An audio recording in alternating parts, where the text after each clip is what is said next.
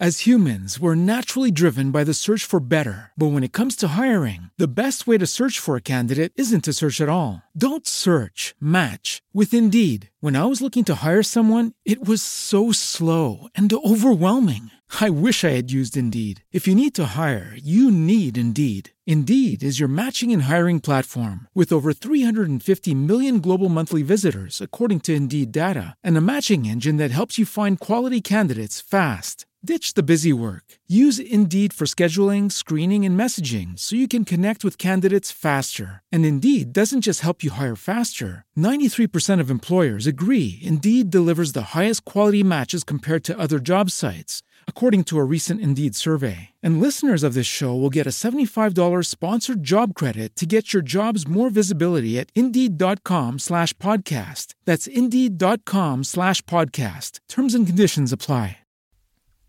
Hello and welcome to episode 36 of the UK True Crime Weekly podcast. I'm Adam. I hope you spotted that I got the episode number wrong last week. You don't get this sort of stuff on Sword and Scale, do you? Thank you to my new Patreon supporter last week, Hey Why The Face. Love the name and also love the support. Thank you very much. Before we start, I'm delighted that today's show is sponsored by my favourite beer company, Beer 52. So, you want to chill with the boys as you listen to one of my favourite US podcasts, True Crime Garage? Then head to beer52.com/truecrime and make your selection now.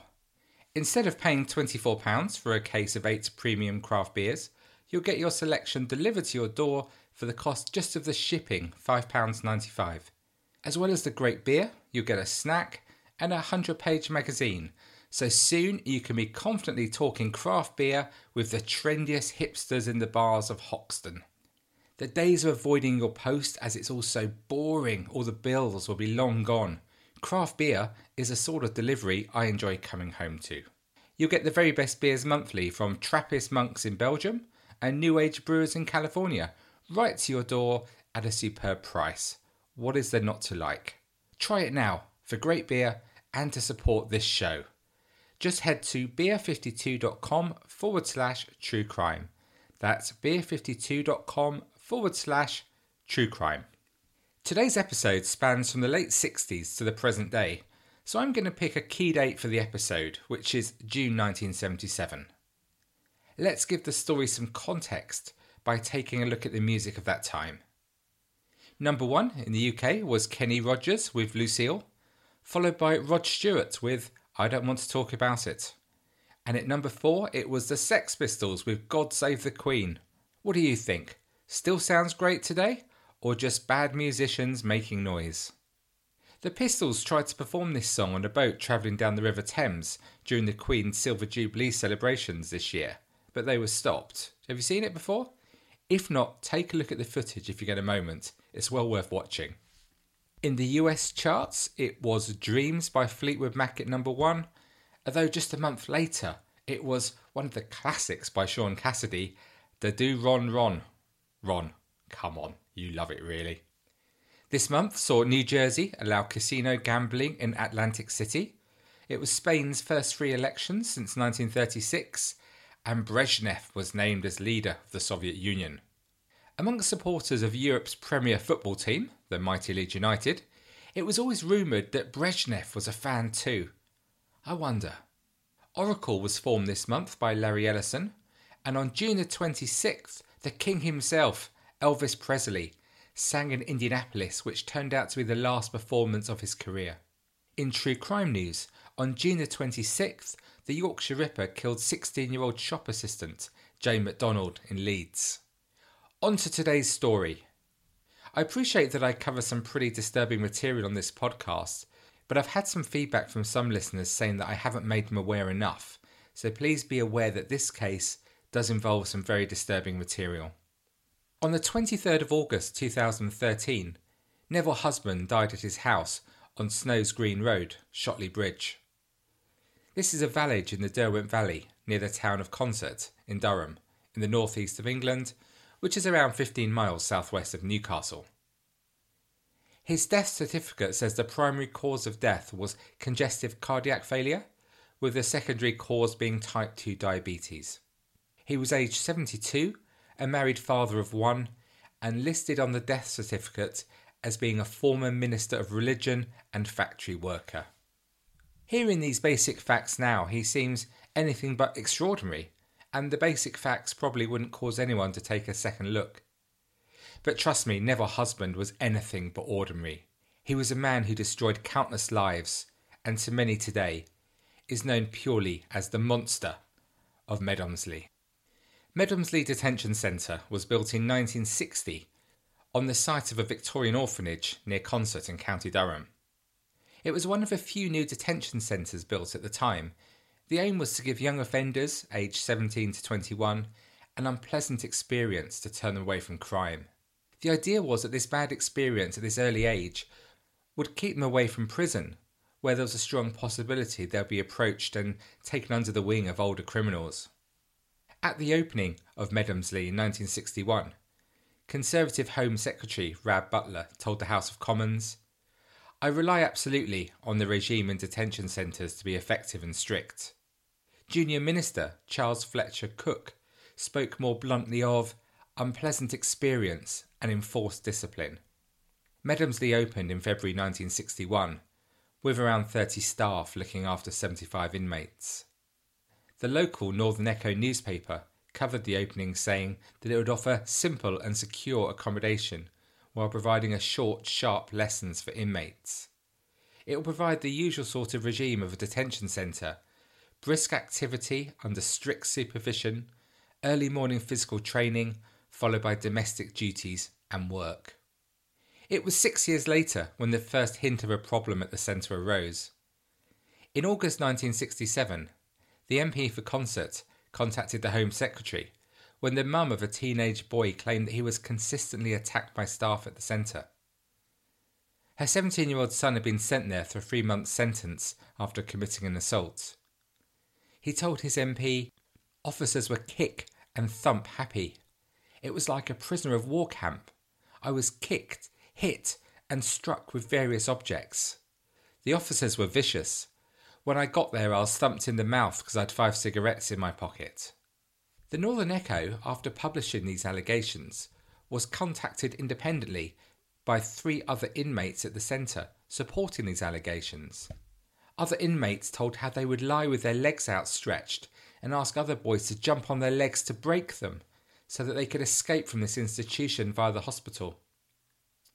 One teenager came forward to say he'd been beaten across the bare chest with a studded belt. "It was like hell," he said.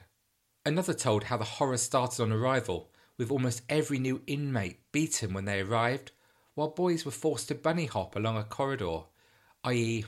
they had to move to the squat position and then jump, which as you know is exhausting. But when they couldn't keep it up and keep going, the boys were kicked and beaten again and again if they collapsed on the floor. The government had changed and it was now Labour under Howard Wilson, and the Home Secretary was Roy Jenkins. The local MP raised these complaints with Roy Jenkins, and just over a week later he received a reply from the Home Office Minister Lord Stoneham saying that careful inquiries had been made and there was nothing to substantiate the claims. The MP was happy with this response and told journalists, "I'm now satisfied that the allegations are unfounded. I think that no value can be attached to what this boy and his mother allege." It was a couple of years later, in 1969, that prison officer Neville Husband moved from Portland to Medomsley Detention Centre. He would remain there for 15 years, running the kitchen and sexually and physically abusing the boys in his care. It's been suggested that he abused boys every single day of his employment. From his background, looking now, it's clear that Husband should never have been trusted to work with young boys. In 1967, 2 years before arriving at Medomsley, Husband was training with the prison service at Portland Borstal near Weymouth on England's southwest coast when he was arrested and charged with importing pornography from mainland Europe. This was nasty stuff with sadomasochistic pictures often showing underage teenage boys. Husband admitted importing the images and even shown it to boys he was looking after, but no charges were pursued against him after he claimed that the images were to help him with a book he was writing on homosexuality. Yes, really. A document signed by the governor of Portland Borstal reads as follows. The police showed me sample pictures of men in obscene and lewd postures, a signed order form, and a signed cheque which they allege was sent to an address in Sweden by Officer Husband. The police interviewed Officer Husband at Portland Police Station and he admitted sending for a series of photographs. The sample of the series he ordered pictured two naked men apparently engaged in homosexual activity. Immediately following the police interview, Husband saw me privately and informed me of the statement he had made to the police. He told me and the police that he was considering writing a book on homosexuality and he had sent for the photos to assist to this end. Officer Husband is a good cook and baker, a married man with one child, buff, hearty and something of a comedian. Husband knew that vulnerable children were less likely to inform, and if they did, they were less likely to be believed. Sadly, this is still something that we hear again and again today. Husband did his research on those he abused. He looked at the files for every new arrival, and the key thing for him was whether or not that boy had family who were likely to visit him. He picked the most vulnerable of all the vulnerable boys in his care. 8 years later, in June 1977, Kevin Young, a former inmate at Medomsley, walked into a police station on the day that he left the institution to complain about the abuse he had suffered. Kevin was to be 18 the next day. He says, I explained to the officer that I'd just been released from Medomsley, where I'd been subjected to a number of assaults by one of the officers, Neville Husband, and others I couldn't identify. I showed him the marks on my neck where I'd been ligatured the night before. I was told it was a criminal offence to make such allegations against a prison officer because I was on licence. They were basically threatening to take me back to Medomsley, so I scattered pretty quick. This statement made by Kevin Young was destroyed, and no action was taken about his complaints. Durham police for a number of years denied that this had even happened, and it's only relatively recently that they wrote to Kevin, admitting they did in fact receive complaints from inmates at the institution, especially in the 1970s and the 1980s. In 1985, there was an arrest of a member of staff at Medomsley, but it wasn't Husband.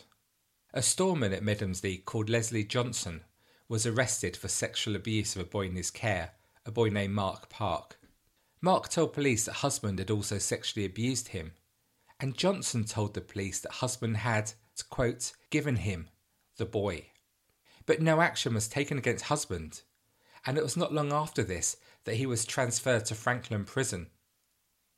Whether careless or forgetful, Husband did not clear his belongings from his personal locker and drawers, and when they were opened they contained a large amount of pornography and sex aids. In 1990, Husband left Franklin Prison and the prison service.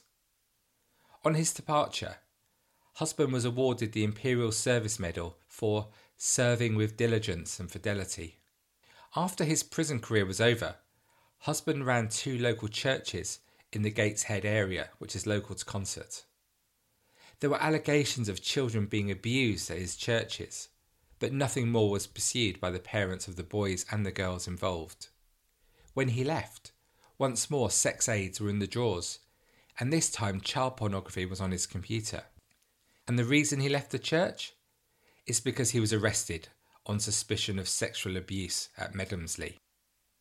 And his arrest was solely due to Kevin Young, the 17-year-old boy we just spoke about, who complained about the abuse to the police the day after his release. Kevin Young's bravery is key to our story today, so let's find out a little more about his life and the actions leading up to Husband's arrest. Talking to the Guardian newspaper in 2012, then aged 52, he told them how at just 2 years old he was taken into care following sexual abuse, and was abused again in care by those responsible for his welfare. But then, aged just 17, his brother gave him a watch which turned out to be stolen, and then he was sentenced to 3 months in Medomsley Detention Centre. What I'm about to say is harrowing beyond belief, so be prepared or maybe forward wine for a few minutes. On the first morning at the institution, he was picked out of the breakfast line by Husband and the nightmare began. I quote Kevin now. I was raped repeatedly, tied up and ligatured around the neck. It was the worst of the worst. Husband later took him to the storeroom, where he locked the door and filled the keyhole with tissues. I was told by Husband that he could easily be found hanged at Medomsley, and that that year 6 boys had already hanged themselves. Husband was so sure of himself that he was able to take me out of the prison against my will and to his private house just outside the prison gates. In his house I was blindfolded, ligatured and made to lie on the stairs. Then 3 or 4 other men raped me as well. I could see them from the bottom of the blindfold. A rope was put around my neck and turned until I passed out. Husband was expert at it. He was a big, stocky, powerful man. After not being believed after his release, Kevin tried his best to get on with his life, and all was going well as he was running a successful business with his girlfriend. But then years later, a chance encounter changed everything. He literally bumped into Husband again in York, when Husband was now a churchman, and all the old feelings came flooding back. Kevin had a breakdown. He developed an expensive cocaine habit. He was drinking way too much and he lost his girlfriend, his house and everything he owned. He was at rock bottom when 2 years later, the police tracked him down to where he was living in a pokey bedsit and asked him to give evidence about the abuse he'd suffered at another home he'd been at before Medomsley, where he'd also suffered abuse. When he talked to police, he told them the full horror of Medomsley, and one chief inspector told him, "We've been after Husband for years." What happened next is beyond traumatic, but Kevin was taken to a house where he was showing old film footage on a projector. Kevin describes what happened next. The film showed a young boy about 16 to 17 with a rubber thing across his head being choked. And they asked me, "Who do you think this is?" And I said, "I don't need to tell you who I think it is. It was me." So I had to sit down and watch 40 minutes of me being. He's made many films of his victims. Kevin's bravery in being willing to give evidence against Husband led to his arrest and eventually being charged and convicted in 2003 of sexually abusing 5 male inmates between 1974 and 1984. The married United Reformed Church minister strenuously denied molesting the teenage boys when he was in charge of the detention centre kitchens. By now, Husband was 65 and he showed no trace of emotion as the jury returned its verdicts at the end of a 2-week trial. Jurors were told how Husband used fear and intimidation with his vulnerable victims from unstable backgrounds. The judge said to him, "Their fear of you caused them to submit to your unwelcome attentions, and was, in my judgment, a gross breach of trust. You, and others like you, help cause their damaged personalities. Until now, they never thought that anyone would believe them." In 2005, Husband's sentence was increased to 10 years, when more than 70 people came forward to talk about the abuse they'd suffered. He served just over half of this, and he died a year after being released. Another victim who came forward was a man called Steve Hall. His start in life was horrendous, having been in 15 homes by the time he was 12, and he was abused in many of those homes. Just before Christmas 1979, he was arrested as a passenger in a stolen car when he was given a 3-month sentence at Medomsley. In week 1, he was tapped on the shoulder by a Husband who told him, "You are working for me," and the abuse began. Hall spoke of one occasion when he was about to be raped by Husband, but this was delayed when one of his friends, Martin Wasnidge, arrived at Medomsley. Wasnidge mocked Hall about the activities with Husband, but then the two didn't speak until Husband's trial in 2003. But ahead of the trial, Hall told police that he believed that Wasnidge was another victim of abuse. He'd seen Husband groping him, but Wasnidge, who was in prison himself at this time, denied it. Tragically, during Husband's trial, Martin Wasnidge hanged himself in prison. Steve Hall, naturally, but incorrectly of course, felt terrible guilt about this, and he suspected that his friend just couldn't face it become knowing in his jail that he was another victim of Husband. When Husband was awaiting trial, the convicted storeman Johnson, remember, from 1985, produced a statement saying the following: After a while, Neville and I became good friends. We had a mutual interest in religion. We joined the Freemasons and we got on pretty well together. We sometimes went out with our wives to social functions. At one stage, I think Neville suggested he'd a lad working in the kitchen who he thought would be suitable to assist me in the stores. I developed a sexual relationship with him. As a result of this, I was convicted at court of indecent assault, and I subsequently left the prison service. Later in the statement, Johnson confirmed that Husband had also assaulted the boy. The boy, Mark Park, is now serving life in prison himself for rape. We can only speculate about how his time at this institution has ruined his life and also others. Other former colleagues of Husband's were questioned, including James Miller-Reed, who was the governor at Medomsley between 1976 and 1978. He was alleged to have, at best, covered up allegations of abuse to protect Husband and others. At worst, he was accused of playing a major role in the abuse. When you think about it, there were only 12 prison officers at the institution, plus one warden, so it's hard to believe that he didn't know exactly what was going on. One ex-prison officer who worked there, Alan Reed, told police in 2002 that the abuse was common knowledge. In September 2000, detectives arrived at Reed's house to question him about the abuse allegations at Medomsley. Reed asked if he could come to the police station a couple of days to give a statement, but he never arrived. His body was found in nearby woods, with the inquest recording an open verdict as the body was so badly decomposed. One psychologist, Ellie Godsey, said that these crimes are some of the worst sexual abuse she's ever come across. She said, "This is one of the worst cases of sexual abuse I've come across in my 17 years working for the Home Office and working with some of the most prolific sex offenders and victims in the country." Sexual abuse on this scale could only happen in an institution, and Husband was continually moved around from one young offenders institution to another, allowing him to continue to sexually assault young boys wherever he went, with absolute and total impunity. Countless young people were dehumanised and degraded in a never-ending flow of young flesh to the torture chamber. Although it wasn't about the money, after Husband's conviction, Kevin Young and other survivors were once more let down by the government as they tried to obtain compensation for their suffering. The Home Office tried to throw the compensation claim out, and their plea was that too much time had passed since the crimes occurred. This has worked well in the past as a defence for child abusers, as the 1980 Limitation Act states that claims for compensation need to be lodged 3 years after the attacks took place. But Kevin's legal team argued there was provision for people to lodge claims 3 years after the date of knowledge. Abuse victims may not realise just how badly they've been harmed until years after the attacks took place. The judge at Leeds Crown Court rejected the Home Office's plea of limitation. But even so, the Home Office appealed against this ruling and tried to block Kevin Young's fight for justice.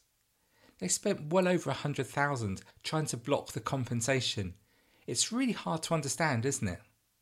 But fortunately, in the end, the right thing happened and Kevin's legal team was successful in winning compensation for the victims. At the end of this fight, which went all the way to the House of Lords, Kevin's lawyers asked the Home Office if it intended to carry out a review or investigation of what had occurred at Medomsley. They were told there were no plans to do so. And get this, even more appallingly, in 2010, Home Secretary Jack Straw replied to Stephen Byers, who was the local MP for one of the victims, who'd written to him asking for a public apology about what had happened. Straw replied, "The terms of the agreement did not include an apology." The Guardian newspaper summed up the anger felt by this response, saying, "That's right, Jack Straw, on behalf of the Labour government, said that victims, some of whom had been tied up and raped by an officer of the Crown, did not deserve an apology." And still it took more poking for the authorities to take real action in this case to ensure that justice is served. In this matter, it was the Guardian newspaper who ran a damning report into the case in 2012, and this finally caused the authorities, including Durham Police, to take action and they set up Operation Seabrook in August 2013. So Operation Seabrook, launched by Durham Police to investigate the sexual and physical abuse by staff at Medomsley Detention Centre, and there are three main aims. To ensure that support is provided for victims, so they're in a better place after contacting police. To gain the fullest understanding of how Medomsley operated during those horrible years. And to secure evidence so that potential offenders are brought to justice. If you don't know about the case, I think you're going to be quite shocked by this. By May 2017, 1,436 people had made complaints of abuse, and the number continues to grow today. Operation Seabrook says that 32 files of surviving suspects have been sent to the Crown Prosecution Service, and we will know later this year if they'll be charged. We wait with bated breath for this to happen. Victims of Medomsley are of course frustrated by the time it's taking for these criminal charges, and their fear is that many of the offenders, and also the victims, will be dead before justice can be served. But all we can do is wait. They've promised that there'll be news later on this year, so let's keep a close eye on what happens with Operation Seabrook. But what a terrible case we've listened to today. Those of you who read my blogs at UKTrueCrime.com will know my views on the appalling youth offender institutions in the UK, where we still keep on sending our children. I keep hearing about reform, but nothing ever really seems to change. To me, there doesn't seem to be any urgency at all, so our most vulnerable children will continue to have their lives and prospects destroyed at the scandalous places of violence and despair. As for Husband, and the other monsters who preyed on the boys in this case, well, it's just impossible to find the words to describe their actions. I know that Husband has a child. I wonder how much this child, who I guess is in the 40s now, I wonder how much they know about their father. And as usual, it's the figures in authority helping to cover up the crimes and then not acting properly in the aftermath. Blocking compensation, refusing to apologise, I mean, is it any wonder the public have lost faith in politicians? We go back to Hillsborough, for example. You know, what an awful case. These poor victims of Hillsborough just blocked, and it was just their fight and their passion to get justice for their loved ones that brought the people to account for what they'd done, and thankfully now finally there were charges, but so many years after the event. And Grenfell Tower just recently. How much faith have you got in the process there after the appalling way it's all been handled? Just when are we going to get transparency from the authorities? As for Medomsley Detention Centre, it was finally shut down in 1988, thank goodness, and is now a secure training centre. And the two victims we've looked at today, Kevin Young, he's broken his drink and drug addiction, which is great, but he lives in a shed in a friend's garden. He's understandably bitter about his treatment and what's happened to him, and how it could all have just been prevented if the authorities had only listened. Steve Hall, he's an alcoholic who, when not drinking, he stays in bed, shutting out the world with the curtains drawn. He said he feels like an empty and hollow man. For these two men, and all the other victims of Medomsley, the nightmare will never be over. The idea of Medomsley Detention Centre was to give inmates an experience they would never forget. On that, it certainly delivered. Well, I hope you've enjoyed, if that's the right word, this episode of the UK True Crime Weekly podcast. Please come and talk about this case at our closed Facebook group. This isn't just to talk about the podcast, but all aspects of UK True Crime. Please also take a look at our Patreon site at patreon.com/UKTrueCrime. For just £3 a month, you can access all 4 monthly bonus episodes and all the other inside information. And of course, don't forget to order some awesome craft beer today at beer52.com/True Crime. Cheers. Until we speak next week, cheerio. And remember, please don't be the sort of loser that 1-stars any podcast on iTunes. Surely life is too short. Stay classy. As humans, we're naturally driven by the search for better. But when it comes to hiring, the best way to search for a candidate isn't to search at all. Don't search, match with Indeed. When I was looking to hire someone, it was so slow and overwhelming. I wish I had used Indeed. If you need to hire, you need Indeed. Indeed is your matching and hiring platform, with over 350 million global monthly visitors according to Indeed data, and a matching engine that helps you find quality candidates fast. Ditch the busy work. Use Indeed for scheduling, screening, and messaging so you can connect with candidates faster. And Indeed doesn't just help you hire faster. 93% of employers agree Indeed delivers the highest quality matches compared to other job sites, according to a recent Indeed survey. And listeners of this show will get a $75 sponsored job credit to get your jobs more visibility at Indeed.com/podcast. That's Indeed.com/podcast. Terms and conditions apply. It is Ryan here, and I have a question for you. What do you do when you win? Like, are you a fist pumper? A woohooer, a hand clapper, a high fiver. I kind of like the high five, but if you want to hone in on those winning moves, check out Chumba Casino. At chumbacasino.com, choose from hundreds of social casino style games for your chance to redeem serious cash prizes. There are new game releases weekly, plus free daily bonuses. So don't wait. Start having the most fun ever at chumbacasino.com. No purchase necessary. VGW Group. Void where prohibited by law. See terms and conditions. 18+. With Lucky Land Slots, you can get lucky just about anywhere. Dearly beloved, we are gathered here today to... Has anyone seen the bride and groom? Sorry, we're here. We were getting lucky in the limo and we lost track of time. No, Lucky Land Casino, with cash prizes that add up quicker than a guest registry. In that case, I pronounce you lucky. Play for free at LuckyLandSlots.com. Daily bonuses are waiting. No purchase necessary. Void where prohibited by law. 18+. Terms and conditions apply. See website for details.